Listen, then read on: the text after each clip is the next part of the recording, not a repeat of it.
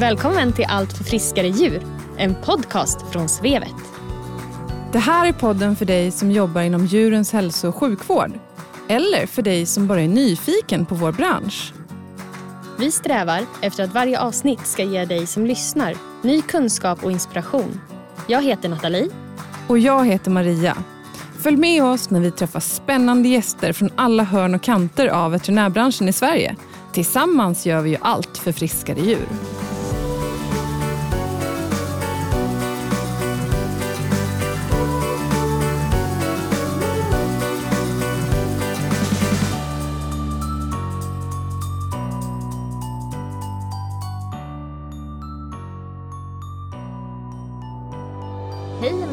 Hur är läget med dig idag? Tjena Nathalie, det är superbra med mig. Hur är det med dig?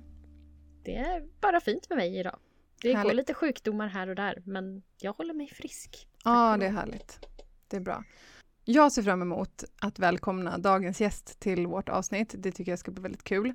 Ehm, han är utsedd till Europas smartaste man. Bara en sån sak. Ja, precis. Det är inte alla som får den utmärkelsen. Vi har med oss Andreas Hurtig som förutom att vara Europas smartaste man även är en av investerarna i Awake djursjukhus som har startat upp i Stockholm under sommaren. Vi ska få höra historien om hur idén kring Awake djursjukhus startades och eh, varför han valde att investera i den här satsningen. Precis, och för att göra det så åkte vi hem till Andreas på Värmdö och hälsade på honom och hans tre jättehärliga hundar. Eh, så att vi tar och lyssnar in på det samtalet tycker jag.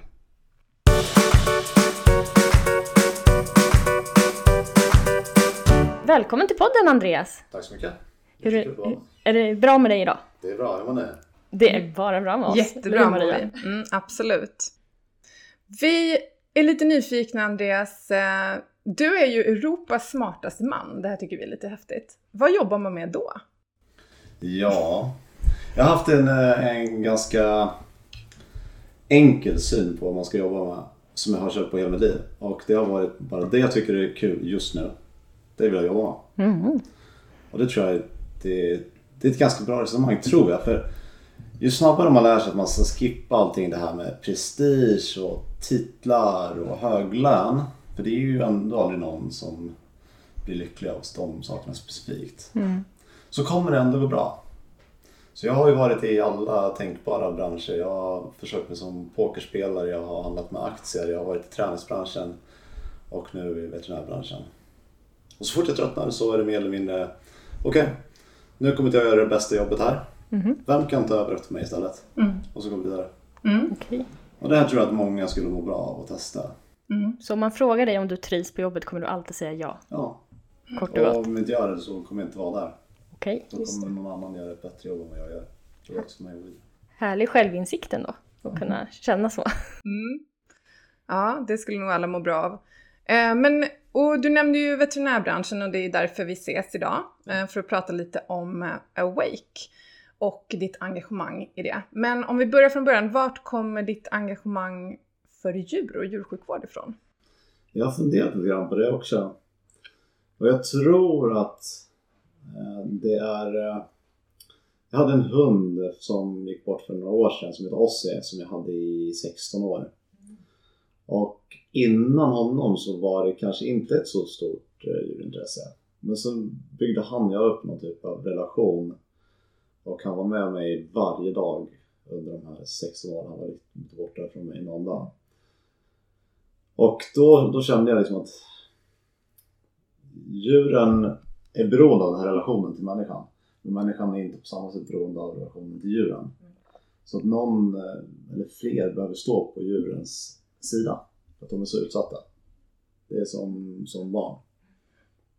Och sen så efter den så började jag, eh, varje gång jag åkte upp någonstans på semester så åkte jag runt i det landet eller i den staden och hälsade på eh, dog shelters eller vad de nu hade för, för välgörenhetsorganisationer som man fick åka och på. Och efter ett tag så insåg jag att det är det här jag ser fram emot. Det är ju inte själva semestern utan det är ju för att åka och hälsa på här, liksom kunna köpa med mig mat dit kanske, ge ut pengar, gå ut och gå med hundar. Det var det som jag tyckte var kul. Varför gör jag något för andra överhuvudtaget? Och sen så blev mina resor nästan 100% välgörenhetsresor. Och eh, sen dess har jag inte gjort så mycket av traditionell semester tror jag. Mm. Ja, men det låter ju som en härlig semester. Och få ägna med djur på shelters och så vidare. Ja, då känner man att man har gjort någonting, man kommer tillbaka och ändå liksom, du har fått ett break från ditt jobb, vilket jag antar var meningen med semester från början, men du kommer inte känna att du har bara något att diggat ner sig, utan du har faktiskt gjort nytta. Mm. Du mår bra av att komma tillbaka från semestern. Mm. Har du några egna djur idag? Tre stycken. Tre stycken? jag har tre stycken där hemma, tre stycken hundar. Eh, som man kanske till och med hör i bakgrunden. den här inspelningen. eh, och två stycken hästar. Två hästar också? Ja. Jösses. Eh, två nya tillskott till familjen. Eh, och en anledning till att jag inte har fler är att det skulle vara jobbigt att gå ut och gå med. Ja, det är en bra anledning. det är det. Nej, tre, tre stora hundar med, som är ganska starka draghundar dessutom. Så det är inte helt bekymmerslöst med promenaderna. Nej. Ganska ouppfostrade också. Dessutom. Ja. Nej, men drömmen är väl på någon, vid någon tidpunkt i mitt liv att ha en gård. En, eh, någon typ av eh, rescue-gård. Och kunna ta emot eh, åsnor och får och Mm. all, alla som behöver hjälp. Du har ju börjat lite på den resan ändå kan man väl säga nu när du har börjat jobba med Awake djursjukhus och det är det vi ska prata om idag också. Hur väcktes idén kring det här äh, renodlade specialist och akut djursjukhuskonceptet? Ja, just den idén önskar jag att jag kunde ta äran för. Men eh, jag har inget med konceptet att göra. Okej. tyvärr. Mm. Utan det här är ju eh, grundteamet. De som har varit med, det är snart fem år sedan. Mm. Som några superduktiga veterinärer och sköterskor gick ihop och sa att men det här är ju en bra idé. Och det är väl egentligen inget unikt koncept så utan det, det finns ju primärt kanske i USA då. Där man inte gör den då enklare vården utan man fokuserar på att göra det som kanske andra har svårt med. Har fokuserat på att ha tillgängligheten och möjligheten att ta emot fler timmar på dygnet. Och eh, då insåg de att det här finns ju inte i Sverige. Det här är ju någonting som verkligen behövs i den här branschen. Ja, och sen dess så jobbar de i, i fyra års tid. Helt oavlönat på att ta fram konceptet och spekulera i hur ska teamet se ut, hur ska det balanseras, hur mycket patienter tror vi kan ta emot, hur kan vi lägga oss i prisbilden. Så när jag kom in för ett och ett halvt år sedan, då var det mesta på planeringsstadiet redan klart. Okej. Så eh, när jag kom in så var det det enda som saknades var en lokal. Mm. Och eh, det var ju också bra för det är ju enda egentligen som jag kan hjälpa till med. Jag har ju ingen erfarenhet från veterinär, medicinsk bakgrund eller så. Mm. Men jag har varit med och startat massa olika företag och Mm. har hyrt lokaler förut och renoverat förut och så. Så jag kom in i, i perfekt tid. Mm. Det var verkligen time.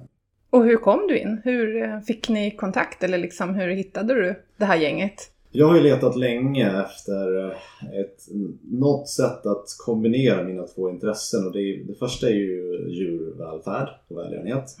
Och det andra just nu som jag tycker är kul det är investeringar, framförallt i startups för att hjälpa någon nå sin dröm. Mm.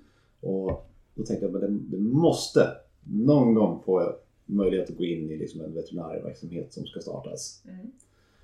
Men, och jag letade i många år efter det.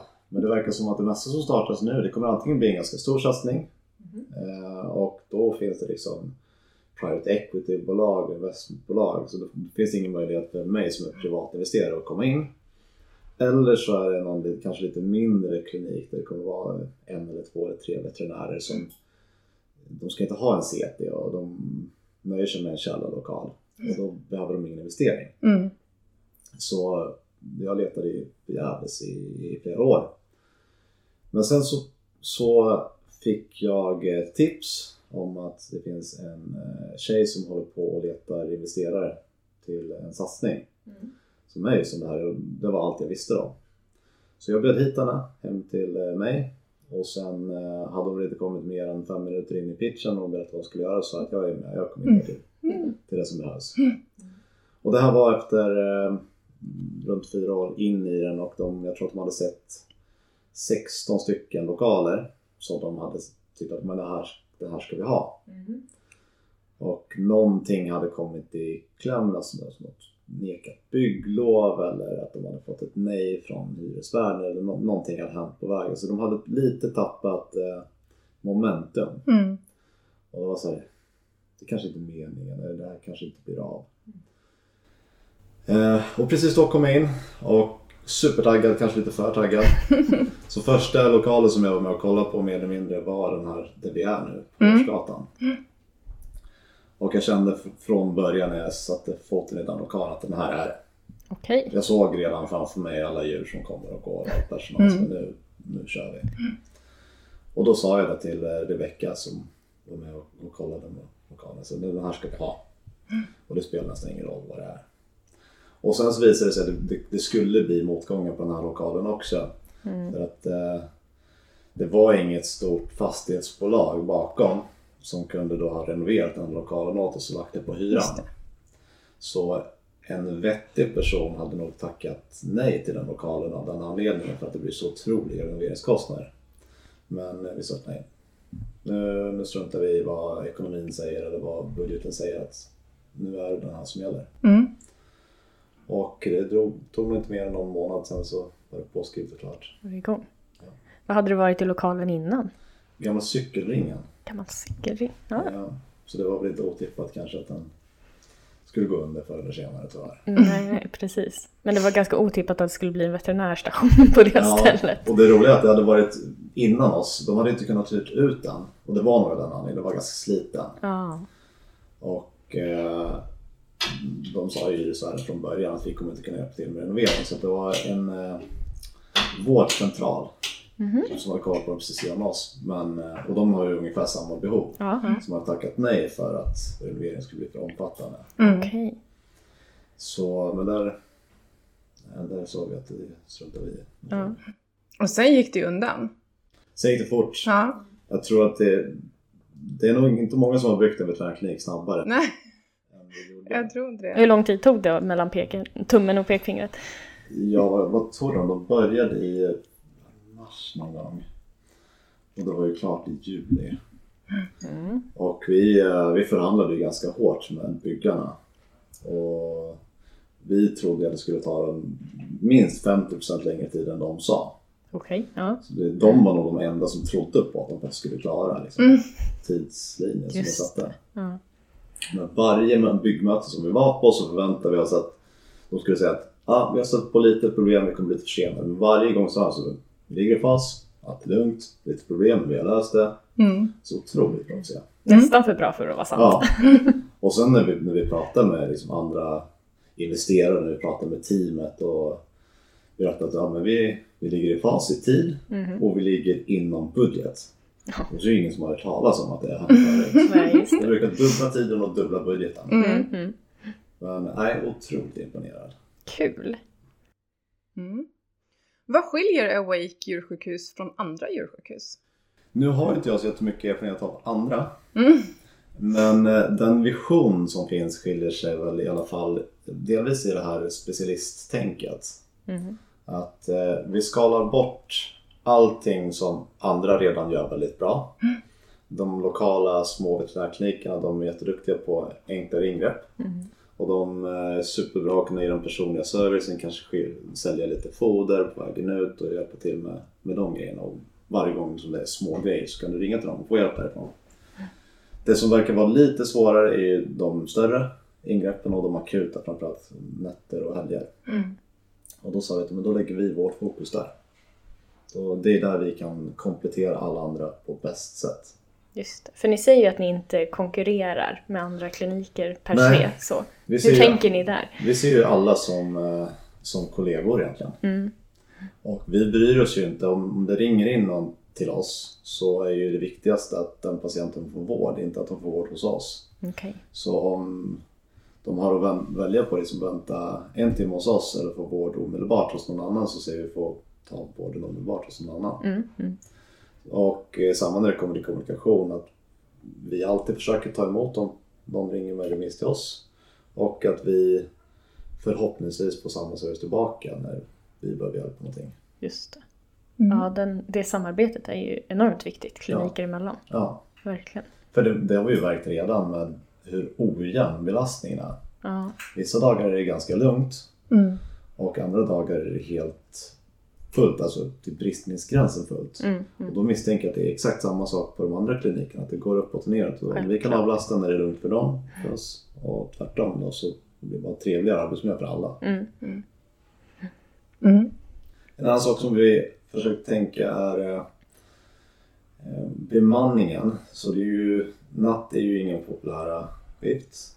Och då är det ju lätt att det blir då kanske de som känner att de inte har något val, kanske ny personal så som inte har så mycket att säga till om schemaläggningen som hamnar på natten. Kanske inte den mest erfarna personen, kanske inte mest trygg i, i allt som kan hända på natten. Mm. Som åkt på de skiften. Vi har gjort tvärtom för att de som kommer in på natten, då är det ju verkligen akut. Om det kan vara till dagen efter, då är det ju ganska illa. Mm. Och då behöver du förmodligen mer kompetens än vad som kanske behövs på dagen då. Så vi har ju otroligt kompetent personal på natten. Mm. eh, Just för att känna att vi ska kunna klara av de mesta situationerna oavsett vilken tid på dygnet det är. Mm. Hur har ni tänkt där? För det råder ju brist på djurhälsopersonal i Sverige överlag. Eh, och i synnerhet sådana som är specialiserade och har mer kunskap och erfarenhet. Eh, hur har ni burit er åt för att hitta folk? Har det varit svårt? Ja. Ja, ärligt svar. Eh, Det har varit jättesvårt. Och jag trodde ju, eh, alla branscher jag kommer ifrån, någonsin, så har det ju varit att det man eh, gör marknadsföring för och det gör annonsera för, det är att få kunder. Mm. Men här är det ju tvärtom. Mm. Det är nästan så att jag vill inte synas för att det kommer bli ett överflöd av patienter. Just det. Så det man annonserar för är ju personal istället. Mm. Och då tror jag att det är, det är några saker som vi känner att vi kan erbjuda som kanske är svårare för en större organisation. Och det har visat att eh, de som är med tidigt hos oss, eh, många av dem kommer få möjlighet att köpa in sig och bli delägare. Och det är väl sällan möjligt någon annanstans. Mm. Eh, man skulle kunna påverka sin arbetssituation. Vi kommer satsa mycket på utbildning. Så vi ser allt som förbättrar kompetensen hos personalen kommer förbättra vården hos patienterna. Just det. Och så satsar vi på små saker som eh, friskvård, att vi vi har ett gym som ligger nära oss och vi ska försöka träna tillsammans där. Och, och om det här kommer ut, om det här man ser att här satsar man verkligen på personal, så tror vi att personal söker sig till oss snarare än att vi behöver söka oss ut mot personal. Mm. Så vi vill ha en så bra arbetsplats att folk ska vilja komma dit. Mm. Just det. Bra tänkt. Sen verkar det också som att de som är otroligt duktiga, eller de som har ambition att bli väldigt duktiga inom veterinäryrket, de vill jobba med andra som är otroligt duktiga. Mm, absolut. Och det märker ju vi nu med, ja, med Rebecka och Barbro och Fredrik och Matilda och Anna de här. Folk kommer ju till Awake för att de vill jobba med de här människorna för att de förstår att jag kommer bli så mycket bättre om jag bara får ta del av de här personernas kompetens. Just det. Så ska man skapa en miljö där alla vill bli bättre, då kommer vi få de som också vill satsa på sitt yrke. Mm. Och de som trivs på jobbet framförallt. Ja. Ja, absolut.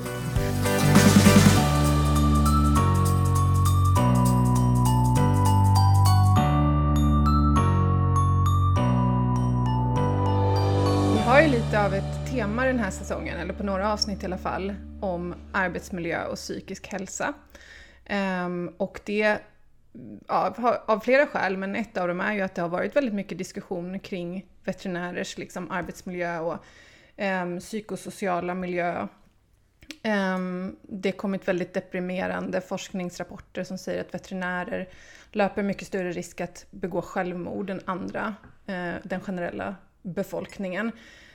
Um, så att det känns ju som ett framgångskoncept, liksom det här att vilja få folk att verkligen trivas på jobbet. Men om man tänker på utöver det som arbetsgivaren kan göra, eller det man kan göra på arbetsplatsen, för det, eh, det är ju liksom ehm, där, där, finns det ju, där kan man ju göra mycket lite överallt, men det finns ju ändå en gräns för vad man som arbetsgivare kan göra. Hur ser du liksom generellt på det här med, ja men om man tänker situationen på nätet, situationen med djurägare, djurägare som är missnöjda och så vidare. Har ni någon tanke kring hur liksom ni eh, hanterar det eller hur ni liksom, har du, vad har du för reflektioner kring den biten liksom?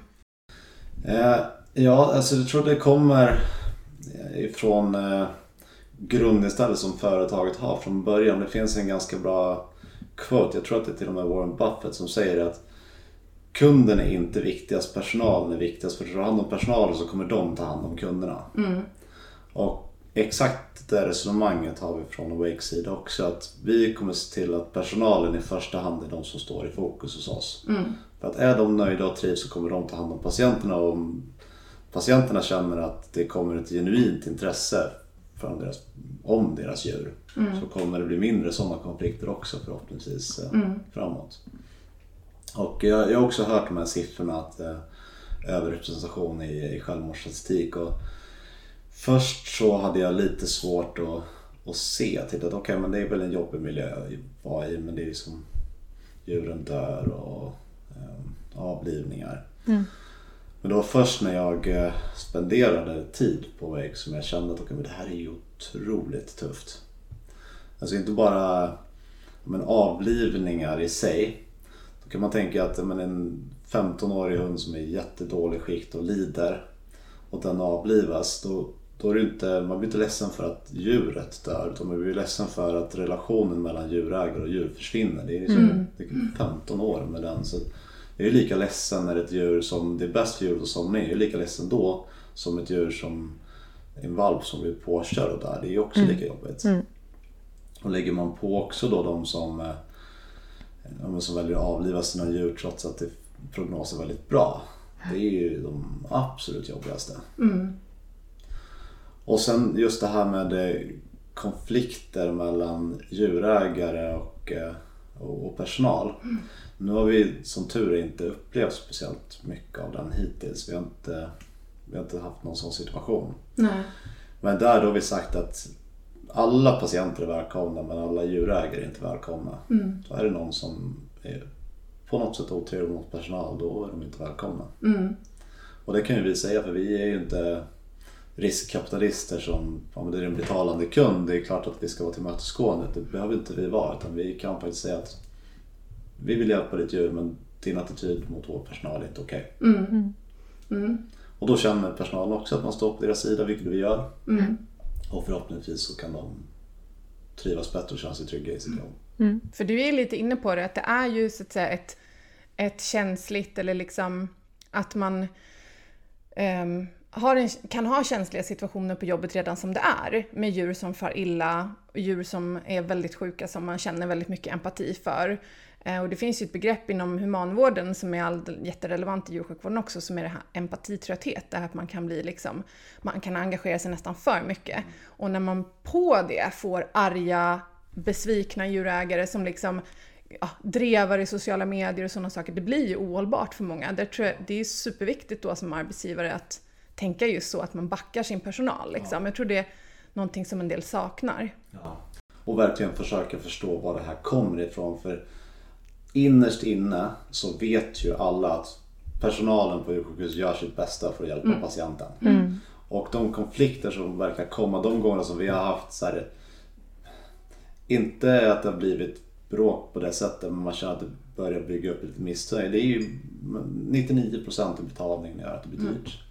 Och djurvården, det är ju inte jättebilligt. Nej, nej. Och är man dessutom inte försäkrad då, då kan det ju bli jättedyrt.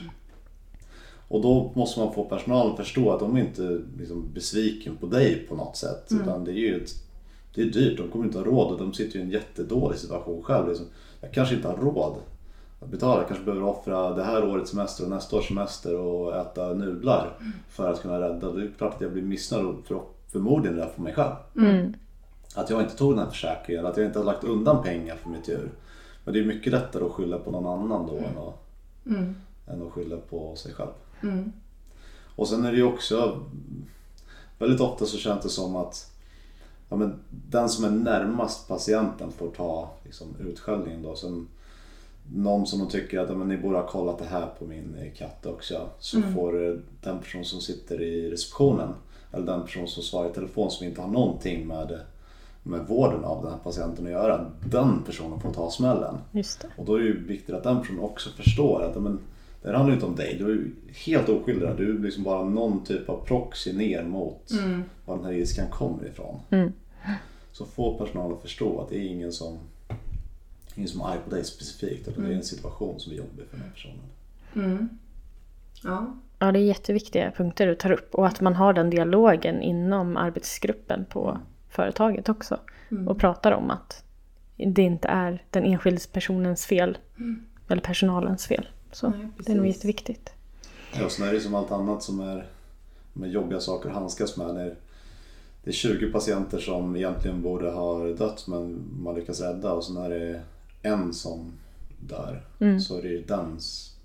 Man är 20 gånger så ledsen för den som Mm, man är självklart. glad för de andra. Så Självklart. det är ju en otrolig uppförsbacke man jobbar i. Mm. Absolut. Ja, men som sagt det är mm, extra roligt då att höra då arbetsgivare som tar det liksom på allvar och, och verkligen backar sin personal och stöttar för det behövs. Ehm, Ja, jag är lite nyfiken, eh, för jag har hört en hel del ifrån andra eh, mindre kliniker om att de har sett att ni rekryterar en hel del utomlands också. Hur har ni tänkt där? Har ni fått några ansökningar utomlands Ja. ifrån? Det kommer vi in. fått. Det har vi fått och vi har faktiskt lite personal från utlandet på plats också. Kul, för jag vet att de har blivit inspirerade av er att Ja. kunna rekrytera även utomlands och Ja. inte hålla sig endast i Sverige.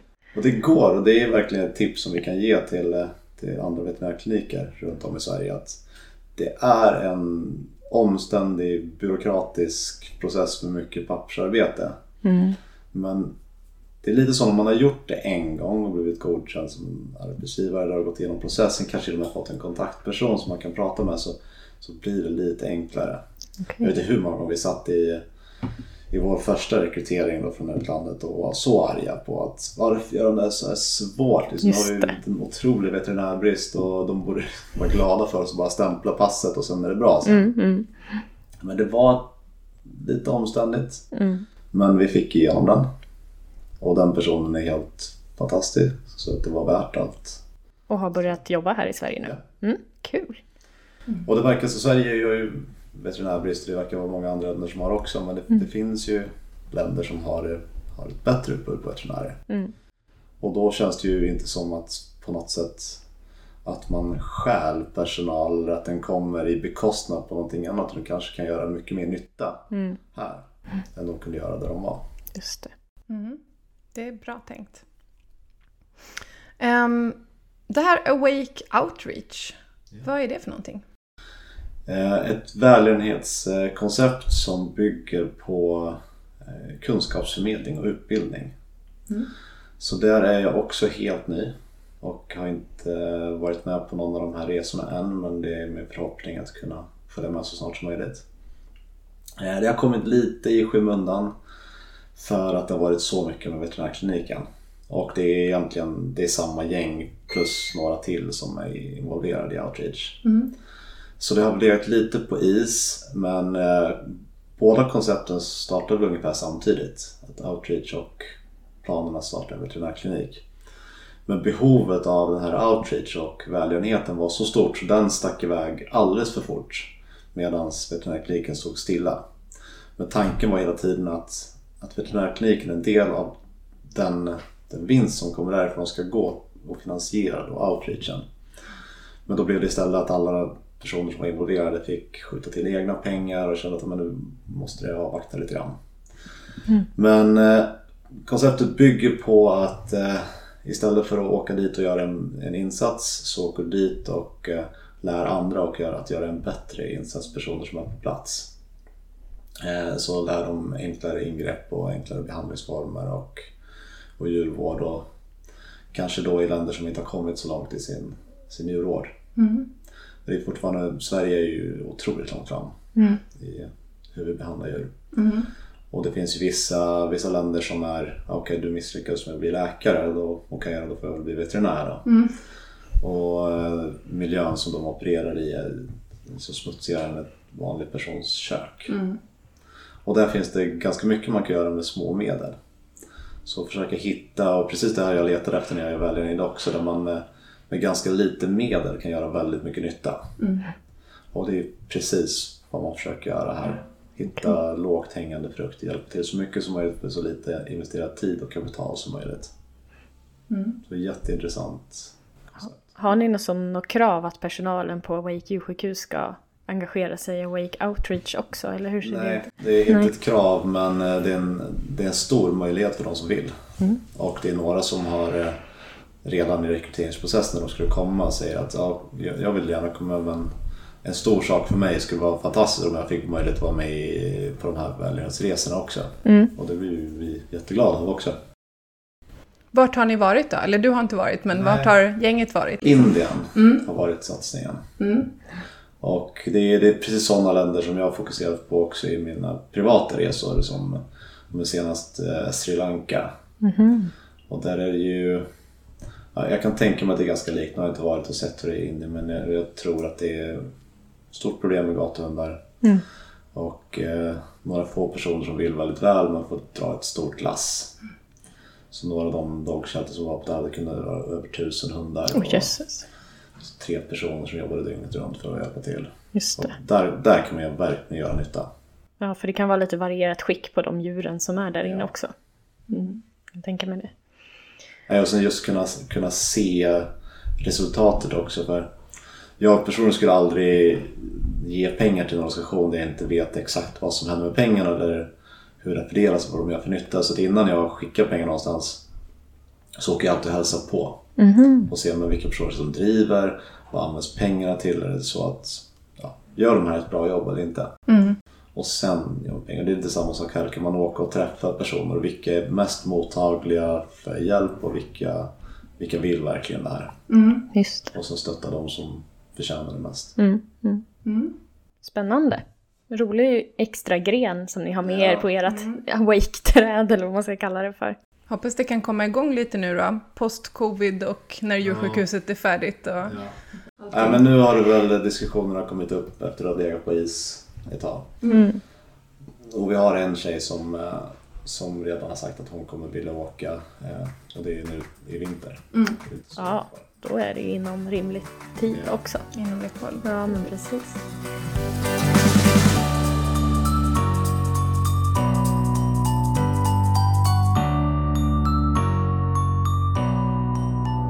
Det florerar ju en hel del myter och rykten om Awake. Det kan det väl göra för vem som helst i uppstart och så vidare. Men jag tänkte att du ska få vara med och bemöta några av dem. Bara för Okej. att slå hål på de myterna. Ja.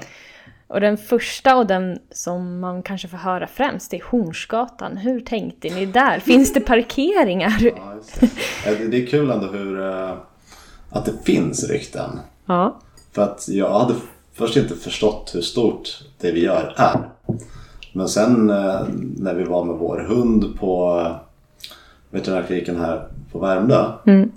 så kände veterinären igen efternamn på min fru och frågade men känner du Andreas som håller på att starta Awake? Eh, Och det gjorde hon. så var jag iväg med, med hästen eh, till, till en eh, hästspecialist så var det en, den sköterskan som tog emot där eh, jobbar nu på Awake och kände också igen min fru som en jag ska till Awake. Just det. Så, och eh, det känns som att eh, väldigt många vet om, om inte alla. är Liksom, nästan. Ja, Det är ryktet liksom- sprids snabbt. Ja. Och Hornsgatan, för att bemöta det. Eh, vi hade någon en liten kravspec på hur en lokal skulle se ut. Om vi, om vi skippar hur invändigt och hur stor den ska vara, som vi tittar på läge. Så det ska finnas parkering. Och då har vi ju att det är Hornsgatan utanför, det är faktiskt en bra sak för att där är den dyra gatutaxan. Så där vill folk inte stå under för lång tid. Så nästan varje dag så är det tomt precis utanför Mhm. eh, djursjukhuset. Och det är super för det kommer en del rätt akuta. Då kan de parkera precis utanför så kan man gå ut med båren och hämta in dem. Just det. Så jag tror aldrig det har varit fullt på gatan utanför. Sen har vi även Hornsbruksgatan som går på baksidan. Eh, Och den, hela Hornsbruksgatan är eh, gatuparkering efter liksom hela. Det finns i stort sett ingen lastzon. Eh, Och där har vi två ingångar bak om det skulle behövas bland annat en hiss för om det kommer större patienter. Mm. Eh, Sen finns det parkeringsgaraget. Eh, Hornsbruksgarage eller vad det heter som är precis bakom så inte mer än tre minuter promenad om man parkerar där. Och sen har vi också buss, eh, busskommunikation Mm. precis bredvid. Och sen är det lite var man än kommer ifrån. Kommer du från söder då kan du åka vid Lidingöbron. Kommer du uppifrån eh, Essingen, Kungsholmen så har du bron ner där. Kommer från centrum så åker du bara ner på Södermalm. Så det är ganska lätt att ta sig dit. Var man än är. Man behöver inte oftast in i stan och snurra utan Nej, det är bra för de lantisar som tycker att det är lite Ja. läskigt att köra i storstan. Det är bra att slippa snurra i de centrala delarna. Ja, men det är ju en generell myt det här att det inte finns parkeringar i Stockholm. Ja. Men det gör det ju faktiskt om man tittar Det- på bakgatorna. Ja.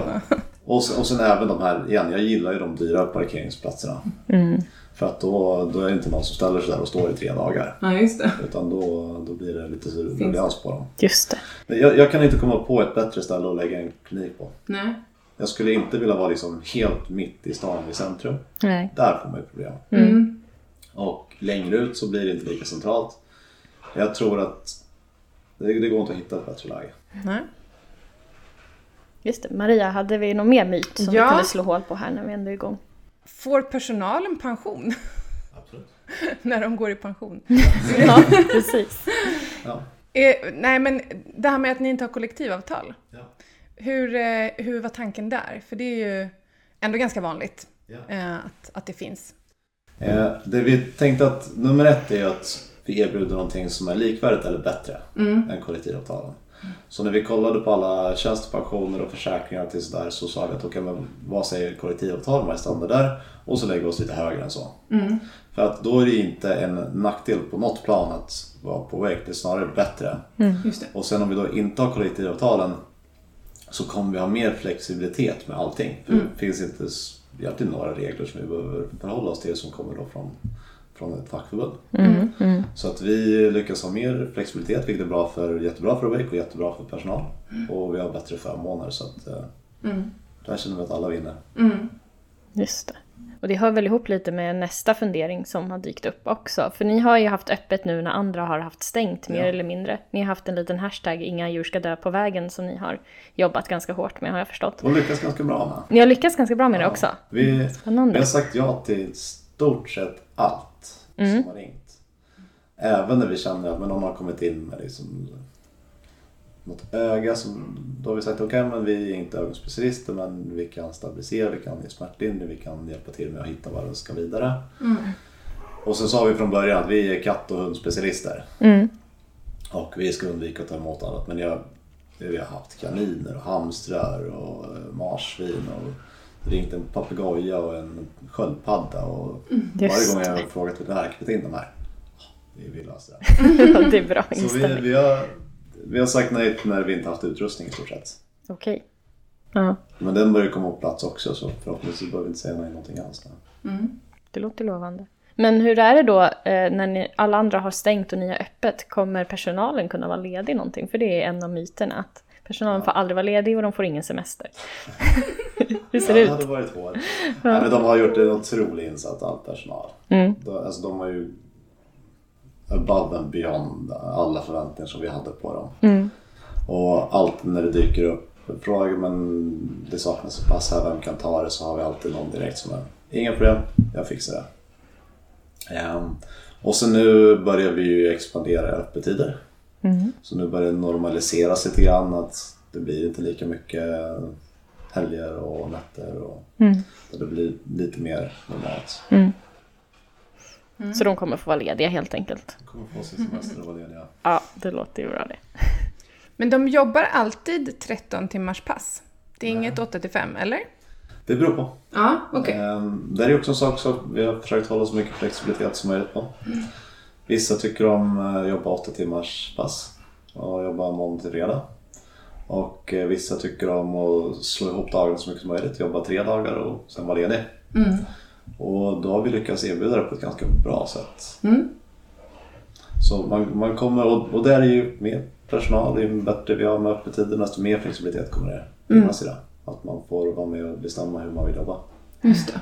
Och där har vi också varit ganska schyssta hittills. Vi har, den, en av de senaste rekryteringarna var en förutsättning att hon eh, kunde bara komma tre dagar i veckan. Och hon ville väldigt väl gärna komma till oss. Och då löste vi att okej, du kan komma och jobba tre långa dagar och sen så, ja, that's it. Så det är en stor flexibilitet bara helt enkelt egentligen och inte liksom att man måste jobba på ändra sättet. eh. Nej, vi försöker vara flexib- så flexibla som möjligt. Och Sen, sen gör ju det att personalen blir flexibla tillbaka oftast. Mm. Om vi kan vara tillmötesgående mot dem så kommer de vara hjälpa till att ta extra pass. Och om det är kris så kanske komma in som med kort varsel. Och... Mm. Ja, det är att vi, de som har till schemat hos oss lyckas få det att gå ihop. Nystart, kvällar, helger, nätter. Det är ett riktigt pussel. Så mm. mm, verkligen. De har gjort ett fantastiskt jobb. Mm. Verkligen. Men det låter som att personalen trivs. Ja, det är, jag har inte hört någon säga någonting annat än super. Alltså inte mm. ens någon som har sagt det är bra. Utan mm. bara det här är det bästa någonsin. Ja, härligt. Härligt när det är så. Hur ser du på framtiden då? Kommer det ploppa upp flera Wake djursjukhus eller hur, ser, ja, hur tänker du om du får titta i spåkulan? Jag har ju lite, lite personliga som inte på något sätt är förankrade i vad teamet har sagt. Nej. Men jag skulle ju såklart väldigt gärna se att det dök upp något nere mot södra Sverige. Mm. Inom inte allt för lång tid. För vi ser ju nu så det kommer ju, det åker ju folk 6-7 timmar till oss. Mm. Och om man då kan ha någonting som är två timmar bort, var man än är i Sverige så hade ju det varit fantastiskt. Mm, absolut. Och sen är ju hundar och katter är ju super. Det skulle vara intressant att titta någonting mot hästhållet kanske också tycker jag. Mm. Jag har fått en personlig liksom, känsla för, för hästar. Mm. Eh, så det är kanske är mer det som talar än någonting Precis. annat. Så kan det vara. Mm. Eh, men det skulle vara kul. Mm. Eh, en Awake Wildlife hade ju varit en dröm också. Wildlife, det lät det. ja. Eh, så nej, jag har lite, lite tankar. Sen teamets tankar är väl först och främst att få det här att vara 100% stabilt och att alla trivs så bra som möjligt. Att eh, ekonomin ser bra ut och mm. att vi har bra flöden. Mm. Och sen börja kolla på nästa. Men då tror jag att eh, det som ligger närmast i hands är väl kanske att öppna något i, i södra delen av Sverige. Mm. Spännande, vi får följa utvecklingen. Det är härligt att höra att du inte har blivit avskräckt i alla fall. Ja. Så det här gör jag aldrig om. hur, hur mycket den har varit och mm. hur mycket krångel den har varit och hur mycket mm. bekvämlighetszonen det har varit. Så har det varit jättevärt det i varenda steg ändå. Mm. Och sen är det ju, jag trodde ju aldrig att jag skulle vara på Wake eftersom jag kände att vad kan jag bidra med där? Mm. Eh, så är jag, så fort jag är ledig så åker jag dit. Mm. Och sen när jag har varit där och en hel dag, jag är helt mentalt nedbruten av uh, alla liksom känslor och mm. glädje och lycka och sorg. Oh, jag måste hem, nu måste jag sova. Tar det en halvtimme på vägen i bilen innan jag ens har kommit hem så vill jag tillbaka igen. Mm. Då behöver jag inte ens ställa den självklara frågan, trivs du på jobbet idag? Alltså, otroligt bra. mm. ja. och, eh, och kollegor, alltså det är, jag kommer inte ihåg någon arbetsplats som jag har haft som varit att man känner att man klickar med alla kollegor. Nej, det. det. är personer som jag tycker om att jobba med. Mm. Det är personer som jag skulle kunna umgås med utanför jobbet. Och, ja. Mm. Ja. det känns som att alla är verkligen där av rätt anledning. De, de är där för att de vill göra det bästa för djuren. Mm. Fantastiskt. Superhärligt. Ja, det är ett jättespännande och häftigt koncept tycker jag. Och um, det är väl också en av anledningarna kanske att det floreras, att det surras så mycket och pratas så mycket om Awake är just det här att det är så unikt liksom för branschen och speciellt och sådär. Så ni har verkligen lyckats med att liksom nå fram i bruset, i alla fall i vårt lilla, vår lilla bubbla i bruset där inne. Uh, så det är häftigt, det ser vi fram emot, flera etableringar ja.